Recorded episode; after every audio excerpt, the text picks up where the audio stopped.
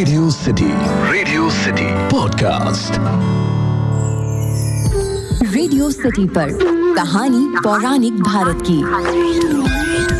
क्या आप जानते हैं कि समुद्र वस्त्र किसे कहा जाता है?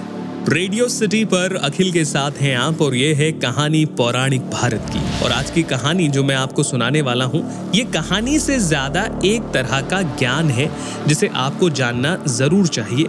ये आपको पढ़ने को मिलेगा आनंद रामायण के मनोहर कांड में, जहाँ बताया गया है कि जिन भी कपड़ों के ऊपर राम नाम अंकित होती है, ये राम नाम से अंकित वस्त्र, समुद्र वस्त्र कहलाते हैं। समुद्र वस्त्र के महत्व के बारे में यहाँ तक कहा गया है कि राम मुद्रा से अंकित वस्त्र जो हैं, यमराज उन्हें देख नहीं पाते हैं। यानी कि अगर आपने समुद्र वस्त्र पहना है, राम नाम से अंकित वस्त्र पहना है तो आप यमदूतों से और यमराज की दृष्टि से एक तरीके से मान के चलिए अदृश्य हो जाएँगे। वो आपको नुकसान नहीं पहुँचा पाएँगे। ये वस्त्र सभी वस्त्रों में श्रेष्ठ, पवित्र और पापों का नाश करने वाला होता है।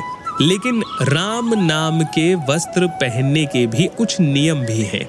जैसे जब आप शौचालय में हो, ठीक है, सो रहे हो, खेल रहे हो, अपवित्र अवस्था में हो, मरण शौच या जनन शौच में हो, यानी कि जब किसी के मृत्यु या जन्म का सूतक लगता है, उस समय बाज़ार में, राजसभा में, मार्ग में, दुष्टों की संगति में आपको राम नाम से अंकित वस्त्र या मेरे हिसाब से तो किसी भी देवी देवता के नाम से अंकित वस्त्र नहीं पहनने चाहिए।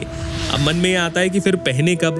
तो देखिए, स्नान करने के बाद, व्रत कर रहे हैं। तीर्थ में है, देवताओं की पूजा कर रहे हैं, श्राद्ध कर्म इत्यादि कर रहे हैं, दान दे रहे हैं, जप कर रहे हैं। इन सारे कार्यों में आप इस तरह के वस्त्र जहाँ पर किसी भगवान का नाम अंकित हो, वो वस्त्र उतने समय के लिए धारण कर सकते हैं और उसके बाद उतार सकते हैं। आजकल हम तो देख रहे हैं कि लोग टी शर्ट पहनते हैं, फिर वो टी शर्ट चार चार दिन धुलती भी नहीं है है ना?